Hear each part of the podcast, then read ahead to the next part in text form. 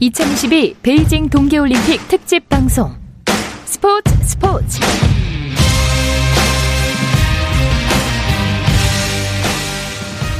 올림픽 이야기가 있는 저녁 어떠신가요? 아나운서 박태원입니다. 오늘 하루 올림픽 이슈들을 살펴보는 올림픽 타임라인으로 2022 베이징 동계올림픽 특집 방송 스포츠 스포츠 출발하겠습니다.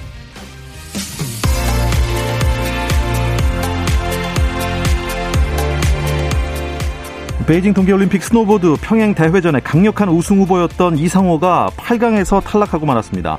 이상호는 이 종목 8강전에서 러시아 올림픽위원회 와일드에게 0.01초 차로 패해 준결승 진출에 실패했습니다.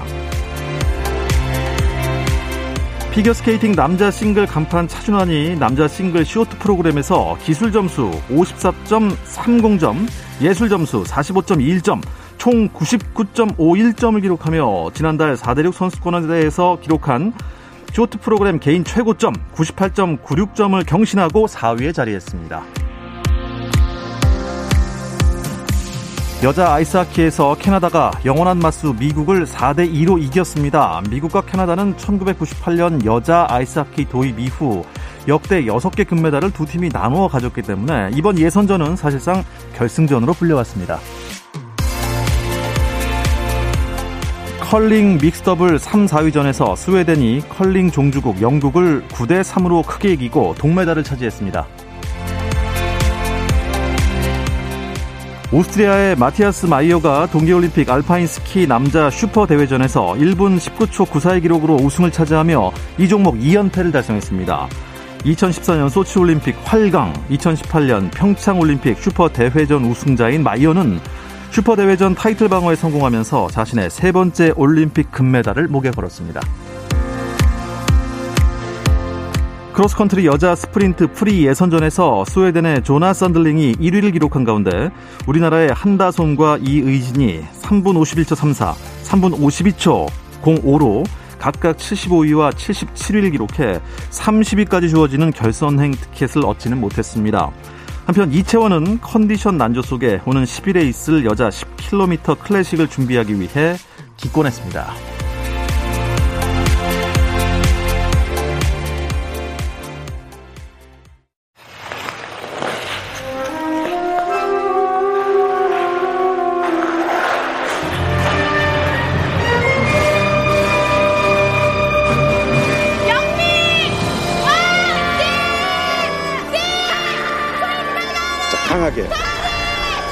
스윙하고 있습니다.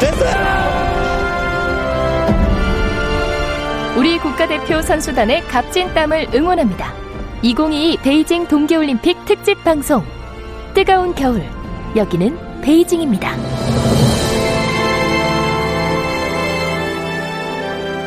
네, 베이징 현지에서 전하는 올림픽 소식 뜨거운 겨울 여기는 베이징입니다부터 시작하겠습니다. 아, 황당함을 넘어서 좀 충격적이었죠. 쇼트트랙 이야기를 오늘 좀 나눠볼까 합니다. 현지에서 취재 중인 문화일보 정세영 기자 연결되어 있습니다. 정세영 기자 안녕하세요. 정세영 기자. 네, 지금 연결이 고르지가 못했습니다. 예, 잠시 후에 아, 자, 다시 한번 연결을 해보도록 하겠습니다. 예, 베이징에 있는 정세영 기자는 잠시 후에 연결해 보도록 하겠습니다. 아, 방금 전 어, 남자 스피드 스케이팅 1500m 예선이 있었는데요. 김민석 선수가 마지막 바퀴를 방금 끝냈습니다. 아, 김민석 선수 현재 1분 44초 24의 기록으로 현재 모든 선수들 중에서 3위를 차지하고 있습니다. 아, 정말 안타까운 상황에서 올림픽 신기록을 낸 상대 선수와 아, 약간의 지금 어, 결승 도중에서 결전 도중에서 실력이 좀 조금 늦게 들어왔는데요. 그래도 잘했습니다. 현재 예선 3위를 차지한 김민석 선수였습니다. 아, 어제 쇼트트랙 여자와 남자부 준준결승과 준결승 상황이 있었죠. 예, 그 상황에서 어, 석연치 않은 판정으로 우리나라 선수들이 모두 예선 탈락을 했습니다. 아, 어제 밤부터 어, 오늘 정말 저희 방송 시작하기 전까지만 해도 모든 채널과 미디어에서 좀 공분을 샀었는데요. 음. 아, 그 이야기를 어, 현지에서 취재 중인 문화일보 정세영 기자와 연결해서 좀 자세히 나눠보고자 했습니다. 편파 판정이 좀 심했죠. 네. 아, 베이징은 현재 지금 연결 문제가 있어서 저희가 잠시 후에 연결하도록 하겠습니다. 아, 정말 정정당당한 중국 대표팀의 모습 좀 보고 싶습니다. 올림픽 정신을 보여줬으면 하겠고요.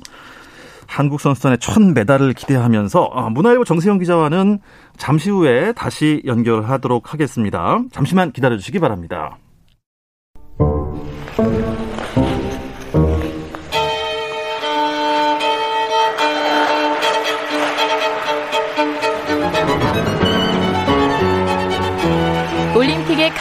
감동적인 순간을 생생하게 전해드립니다.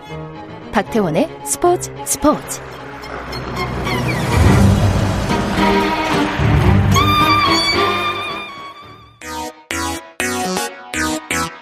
No problem. 네, 아, 베이징 현지에 있는 정세영 기자와 연결이 고르지 못한 전 청취자 여러분들의 다시 한번 양해 부탁드립니다. 죄송합니다.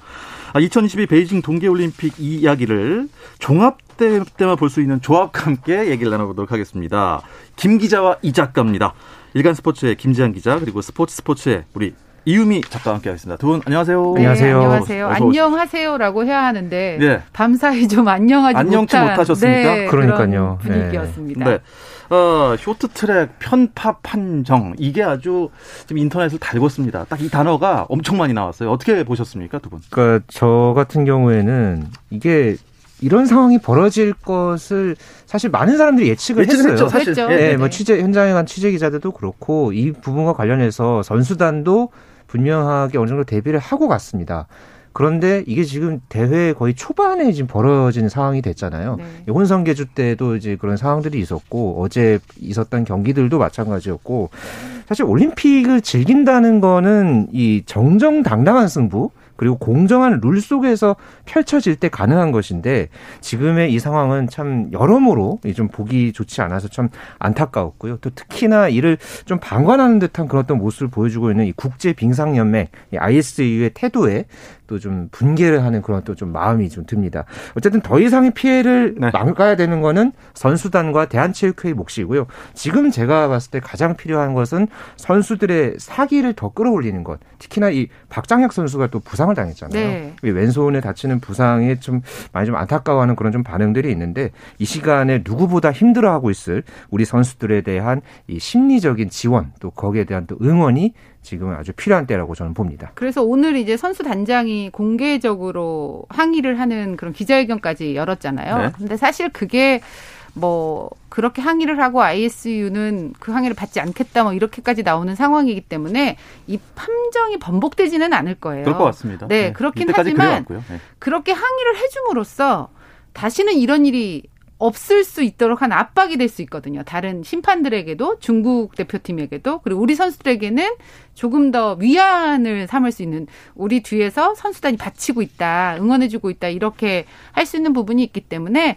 상징적인 의미라도 해야 되는 것이었고요. 네, 그래서 그게 다음 경기는 좀 효과가 있었으면 좋겠다는 생각이 들고 박장혁 선수 같은 경우는 뭐 보도에 따르면 네. 열 반을 넘게 꿰맸다고는 하는데 네. 출전은 가능할 수도 있다 라는 얘기가 나오고는 있거든요. 예. 이건 좀 지켜봐야 될 것 같고 전 진짜 어젯밤에 경기를 보면서 정말 이러지는 말자.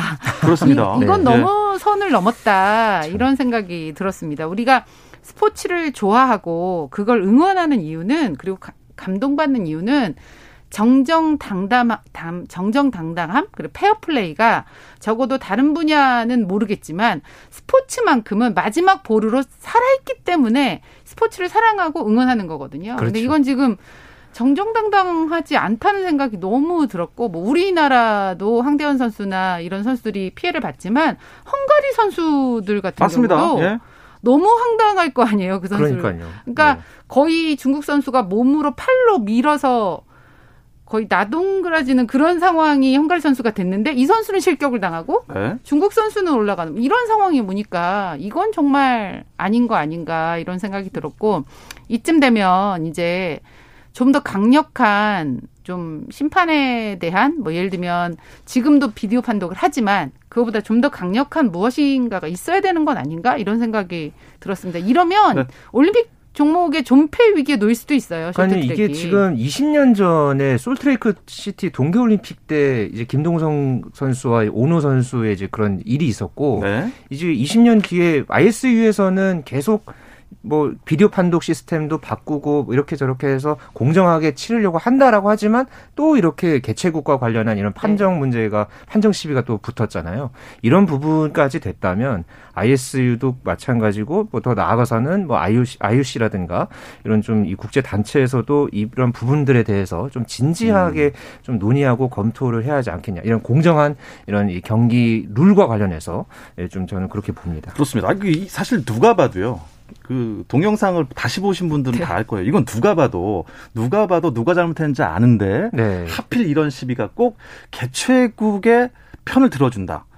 이건 약간 게- 계속 이게 또 일이 반복되니까 반복되고 이거 좀 문제가 있어 보이고 어떻게 보면은 야, 어떤 분들 그래요 정말로 이 작가님처럼 쇼트트랙 종목 자체를 올림픽 종목에서 대, 대체시켜야 되는 거 아니냐라는 말까지 나오고 있습니다. 네. 어쨌든 뭐 이러한 약간 우리의 분노를 이상호 선수가 달래 줬으면 하는 바람이 있었습니다. 왜냐하면 네. 예선을 1위로 통과했잖아요. 그랬죠. 그랬는데 아쉽게도 4강 진출에 실패했습니다. 그러니까 예선에서 특히 1차 시기에서의 레이스가 굉장히 좋았어요. 그러니까 39초 96 그러니까 모든 선수들 중에서 유일하게 40초 안쪽에 그런 기록을 세웠고요.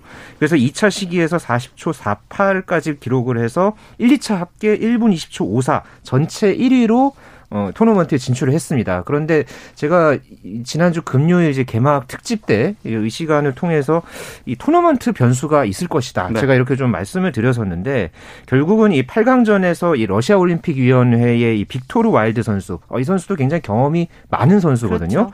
이 선수와의 레이스에서 단 0.01초 차로 밀리면서 아쉽게 이제 패배를 겪었습니다. 이상호 선수가 세계 랭킹 1위였기 때문에 이 코스를 선택할 수 있는 네. 그 우선권이 있었거든요. 네. 그래서 본인한테 또 굉장히 이 유리했던 이 레드 코스를 선택을 해서 자신감 있게 레이스를 펼쳤는데 아, 결국은 0.01초 차로 아쉽게 4강 티켓을 내줬고 어, 메달 획득에 아깝게 실패했습니다. 그 영- 레드와 블루 네. 코스를 선택을 할 수 있어서 이제 본인은 레드 코스의 설질이 조금 좋은 편인 것 같아서 선택을 했다고 하는데 실질적으로 나중에 결과를 보니까 승률에 큰 차이가 없었거든요. 어. 그러니까 약간 어떤 면에서는 운도 좀 따라야 하는 게 토너먼트가 아닌가 그런 생각이 들고 사실 평창 때 4강전에서 어, 이상호 선수가 0.01초 차로 승리하면서 결승에 올라갔었는데 이번에는 0.01초 차로 졌거든요.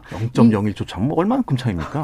거의 이게 그이 평양 평양 대회전에서는 이 스키 날이 있죠. 이 날 마지막 그 끝 부분을 이제 누가 먼저 들어오느냐에 따라서 이게 갈리는 거거든요.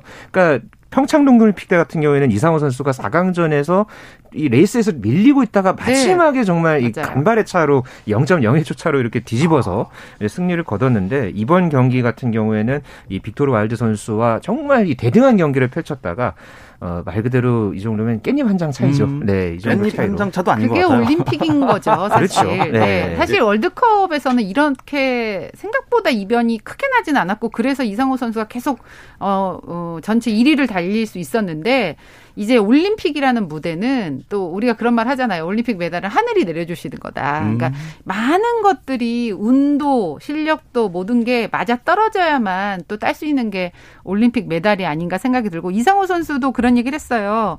우리가 아까 그 쇼트트랙에서 좀 당했던 상처 뭐 이런 걸 좀 이렇게 이상호 선수가 해소해 시켜줬으면 좋겠다라고 생각했다고 했는데 이상호 선수도 본인도 그런 마음이었다고 그래요. 아, 네. 본인도 좀 그런 것들 본인이 해주고 싶었는데 아쉽게 됐다 이런 얘기를 했습니다. 네, 아, 어, 방금 베이징의 정세영 기자가 연결이 가능하게 됐다고 합니다. 현지 상황이 좀 좋아진 것 같습니다. 정세영 기자, 제 목소리 들리시나요? 네, 잘 들립니다. 아, 아까는 좀 안 들려서 걱정이 많았습니다. 예, 저도 그래도 걱정 많이 다행입니다. 네, 어, 저희가 이제, 음, 시간이 많이 흘러서 얘기를 좀 빨리 들어볼게요. 음, 네네네. 어제 경기 내용과 판정 논란에 대해서 정세영 기자가 설명을 부탁드리겠습니다. 아, 일단 지금 뭐, 베이징 올림픽부터 제가 평창까지, 하계 올림픽부터 평창까지, 올림픽 현장에서 이렇게 꽤 많은 취재 경험이 있거든요. 그런데 이런 올림픽은 처음인 것 같습니다. 네. 일단, 어, 개최국, 개최국인 중국에 일방적으로 유리한 판정이 이어지고 있고요. 아, 어제 남자 쇼트트랙 1000m 경기가 대표적인 예인데, 황대현 그리고 이준서 선수가 준결승을 각각 1위와 2위로 통과했지만 경기 뒤 비디오 판독에서 페널티를 받아 결승 진출이 좌절됐습니다. 어, 공교롭게도 우리 선수들의 페널티는 모두 중국 선수들의 결승 진출로 이어졌고요. 어, 결승에서도 헝가리 선수가 1위로 골인을 했지만 비디오 판독을 거쳐 무려 두 개의 페널티를 받았고 결국 금메달은 중국의 런츠웨이 선수가 차지했습니다. 중국의 다죽이 중국의 동계체전이라는 말이 나오는 이유입니다. 음, 현장에서 그 경기를 지켜보셨나요, 직접? 그렇습니다. 현장에 있었고요. 이, 아, 딱 쉽게 말씀드리면요. 어, 우리 선수들이 출전을 하지는 않았지만 어제 여자 500m 결승을 보신 분들이라면 아실 텐데요. 어, 이탈리아의 폰타나 선수가 금메달을 땄는데 황대헌 선수와 똑같이 레이스 침투 기술을 쓰고 1위를 했는데 심판진은 비디오 판독에서 아무런 지적을 하지 않았습니다. 어, 황대현 선수 역시 준결승에서 똑같은 인코스 추월 테크닉을 썼는데 황대현 선수는 실격 판정을 받았습니다. 이것만으로도 황대현 선수가 편파 판정에 희생양이 됐다고 볼 수 있는데요. 좀 더 덧붙이면요. 이 대회가 얼마나 좀 황당한 대회냐면 어제 남자 1000m 결승에서 마지막 장면, 예, 중국의 런츠웨이 선수가 헝가리 선수를 잡아채는 장면이 나왔는데요. 하지만 아무런 조치가 없었습니다. 비디오 판독을 몇 번이나 거쳤고 경기장 전광판에도 이 장면이 여러 번 나왔는데 실격 사유가 아니었답니다. 정말 말이 안 나오는 최악의 편파 올림픽입니다. 어, 현장 분위기는 어땠습니까? 뭐 다른 나라 사람들도 계속 그 경기를 봤을 거 아닙니까? 그렇습니다. 어제 남자 1000m 결승전이 끝난 뒤에 정말 만도 안 되는 이 판정 결과가 뜨자 관중석 한쪽에 자리를 잡은 헝가리, 이탈리아, 미국, 네덜란드 등 이 중국이 아닌 해외 선수단은 일제히 야유를 보냈습니다. 하지만 이 야유는 취재석 반대편에 자리한 중국 관중들의 이 환호성에 곧바로 가렸는데요. 아, 취재석의 분위기도 좀 비슷했습니다. 중국 기자를 제외한 모든 국가의 기자들이 고개를 절레절레 흔들었는데요. 어, 심판진의 판정을 이해할 수 없다는 제스처를 모두가 취했습니다. 아, 특히 금메달을 빼앗긴 헝가리 기자들 도저히 이해할 수 없다는 표정으로 멍하니 이렇게 심판진을 바라보는 장면이 인상적이었습니다. 아, 반면 중국 기자들은 서로 하이파이브를 나누고 기자석을 떠들, 떠들썩하게 만들었는데요. 사실 기자석이라는 게 응원석은 아닙니다. 아, 전 세계 각국에서 온 기자들이 자국의 기사를 전송하는 조용한 곳인데 중국 기자들은 다른 나라 취재진에 조용히 해달라는 요청에도 아랑곳하지 않았고요. 짜요 우리말로 그 파이팅이죠. 박수를 치고 소리를 지르고 참으로 가감이었습니다. 아, 좀 정말 이래도 되나 싶을 정도인데 정세영 기자는 어떤 네. 생각이세요? 사실 이 선수들은 4년 동안 올림픽을 준비합니다. 그래서 이 올림픽은 공정이 가장 기본 정신입니다. 하지만 이번 올림픽은 어, 공정이라는 단어를 사용할 수 없을 것 같은데요. 사실 쇼트트랙뿐만 아니라 다른 종목에서 어이없는 실적이 나오고 있습니다. 어제 끝난 스키점프 혼성 단체전의 경우에는 독일, 일본, 노르웨이 등 어, 여자 선수 다섯 명이 한꺼번에 실격을 받았는데 이들의 실격 사유는 헐렁한 유니폼을 입었다는 이유로 모두 실격 처리됐습니다. 이게 참 주관적입니다. 이게 왜냐하면 실격 판정을 받은 독일의 알타우스 선수 같은 경우에는 지난 5일 열렸던 여자 노멀힐 경기에서 은메달을 땄는데 이때 이 유니폼을 입었는데 그때는 괜찮고 어제는 신격 판정이 내려졌습니다. 독일 감독은 뭐 당연히 화났고요. 완전히 미친 짓이라고 조직위를 비난했습니다. 네. 정세영 기자 지금은 어, 쇼트트랙 대표팀 훈련 현장에 가 계시잖아요. 네, 맞습니다. 지금 저 우리 대표팀 선수들 7시 반, 현지 시간으로 7시 반부터 어, 훈련을 시작했는데요. 예, 선수들 어, 많이 걱정을 했습니다. 전체적으로 이제 편파 판정이 나오고 또 넘어지는 뭐 이런 장면이 나와서 걱정을 많이 했는데 오늘 선수들 전체적으로 타는 모습을 보니까 전체도 밝네요. 그리고 어, 훈련에 들어가기 앞서서 코치진이 선수들을 모아놓고 어떤 이야기를 좀 나누는 장면이 있었는데 뭐 박수를 치고 화이팅을 하는 모습이 인상적입니다. 네. 어, 박장혁 선수가 부상을 입어서 열반을 넘게 손을 꿰맸다고 들었는데 지금 어떤 상황입니까? 어, 일단 정확히는 열한 발을 깨냈고요. 박정훈 선수는 9일 어, 열리는 첫 남자 1500m 경기에 무조건 출전하겠다는 의사를 보이고 있습니다. 어, 일단 체회에 따르면 내일까지 부상 정도를 체크하고 경기 30분 전까지 출전 선수 명단을 제출하겠다라는 입장을 밝혔습니다. 네, 그렇군요. 아, 내일은 정말 정정당당한 모습을 좀 보여줬으면 하는 바람을 안고 현지 소식은 여기까지 듣겠습니다. 고맙습니다. 감사합니다.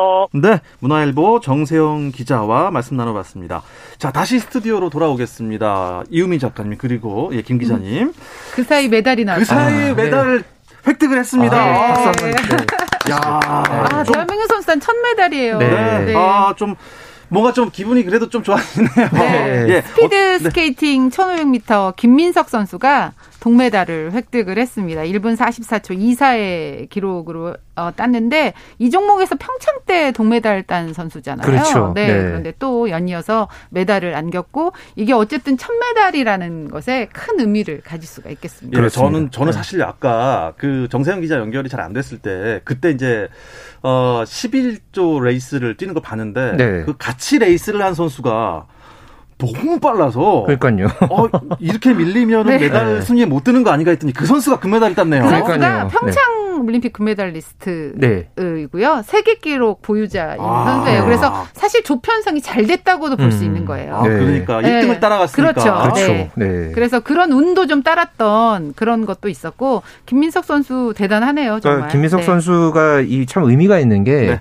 이 우리나라를 비롯해서 뭐 일본, 뭐 중국 이런 선수들이 이 500m나 1000m, 그러니까 단거리에서 상당히 좀 강세를 보였던 반면에 1500m는 유럽 이나 북미 선수들이 사실상 독식을 해왔었거든요. 네. 그런데 김민석 선수가 이 평창 동계올림픽 때 동메달을 땄고 오늘 경기 같은 경우에도 정말 이 11조에서 경기를 하고서 지금 4개 조가 경기를 더 치렀거든요. 네. 그렇습니다. 특히나 이 중국의 이 링중옌 선수, 그러니까 14조에서 뛴 이 링중옌 선수가 이 올 시즌에 월드컵에서 김민석 선수를 좀 여러 차례 제치는 그런 어떤 모습이 있었는데 어, 오늘 조금 처지는 그런 기록을 냈고요. 결국은 조금 전에 15조 경기가 막 끝나서 어, 지금 김민석 선수가 동메달을 이제 확정 짓고 아주 또 이 기뻐하는 그런 모습을 지금 어, 확인할 수 있습니다. 예, 아, 좀 전에 제가 레이스 때 조금 처지는 모습을 보여서 굉장히 실망한 모습, 목소리를 드렸는데, 죄송합니다. 네. 예, 어, 첫 메달입니다. 네. 첫 메달을 일단. 아, 네. 참 우리- 어렵네요. 네, 스피드 메달 따는 남자 것이 1500m. 이 기운이 내일 예. 쇼트트랙에도 좀 이어졌으면 좋겠습니다. 그렇습니다. 그렇습니다. 네. 아, 내일 우리나라는 쇼트트랙에 다시 기대를 걸어봐야겠는데, 어, 내일 쇼트트랙은 어떤 종목이 네, 남아있는 내일 쇼트트랙 남자 1500m 준준 결승부터 결승까지 그러니까 이 종목에서 메달이 나온다는 얘기입니다. 어, 저- 어, 결승전이 이제 밤 10시 20분에 지금 예정이 돼 있고요. 네. 또 여자 1000m 예선 그리고 여자 3000m 계주 경기까지 함께 열립니다. 네.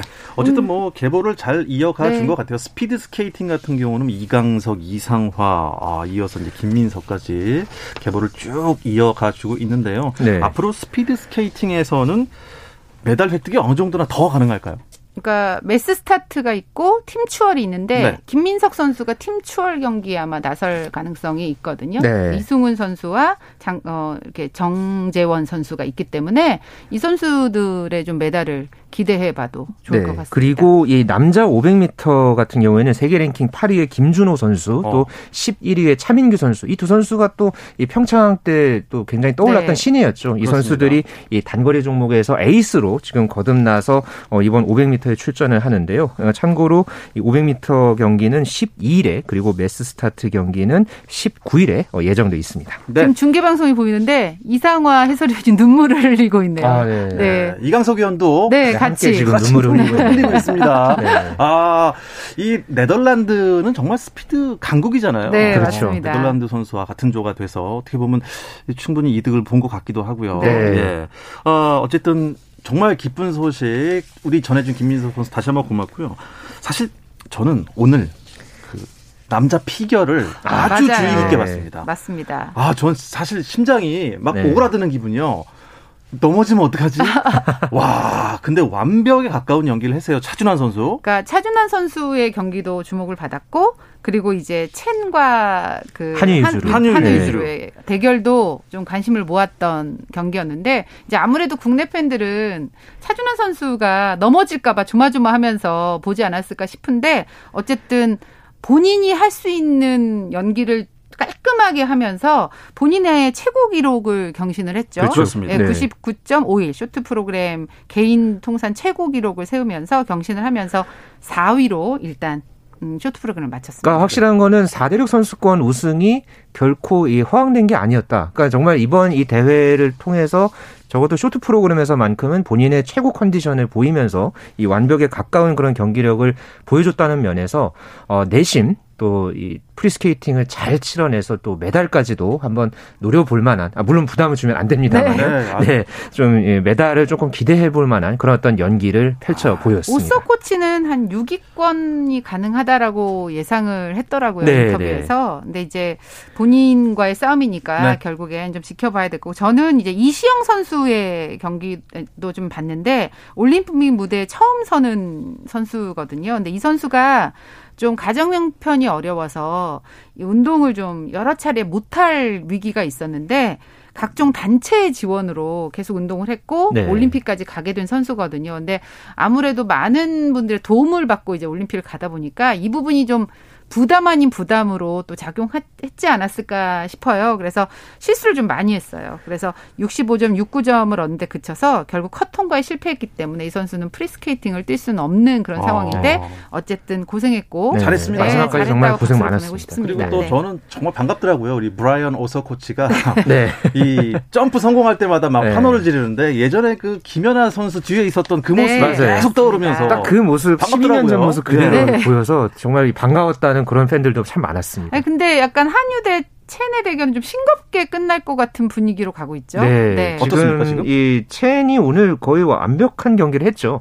어, 쇼트 프로그램에서만 113.97점을 기록을 하면서 이 한유가 원래 갖고 있던 종전 남자 싱글 쇼트 프로그램 최고 점수를 어, 기록을 했고요. 반면에 이 한유 유주루는 어, 본인이 보여줬 보여주려고 했던 그런 뭐 점프 기술 같은 경우에도 뭐 이게 점프를 이제 회전수 부족 이런 문제 때문에 결국은 좀 실수를 만회하지 못하면서 쇼트 프로- 프로그램에서 8위로 이제 마치면서 좀 차이가 좀 많이 벌어졌습니다. 그래서 네이선 선수보다 프리스케이팅에서도- 못했네요. 네, 그러니까 성적이 좀첫 점프를 나빴죠. 실패를 했어요. 아, 어, 그러니까 그- 시작이 좀 좋지 않았기 때문에 그 quadruple Salchow 네. 네. 그렇죠. 그걸 좀 실패하면서 네. 뛰지를 못했거든요. 뭐 약간 그 얼음에 좀 문제가 있었다는 얘기도 뭐 기사로는 나오던데 그것보다 전체적으로 약간 하뉴의 컨디션이 좀 컨디션이 좀 안 좋아. 보이는 네, 그런 분위기였습니다. 네. 네. 어, 내일 일정 간단하게 소개해 주시죠. 네, 뭐 쇼트 트랙 경기가 있고요. 또 루지 2인승의 박진용, 조정명 선수가 또 출전을 합니다. 그리고 알파인 스키 여자 회전에서 또 김소희 선수, 강영서 선수, 그리고 스노보드 남자 여자 하프파이프의 이채운, 이나윤 선수가 출전합니다. 네, 내일도 선전을 기대하겠습니다. 응원하겠습니다. 이 이야기를 끝으로 김 기자와 이 작가는 여기서 마무리하겠습니다. 두 분 고맙습니다. 감사합니다. 감사합니다. 내일도 저녁 8시 30분입니다. 박태훈이었습니다. 스포츠 스포츠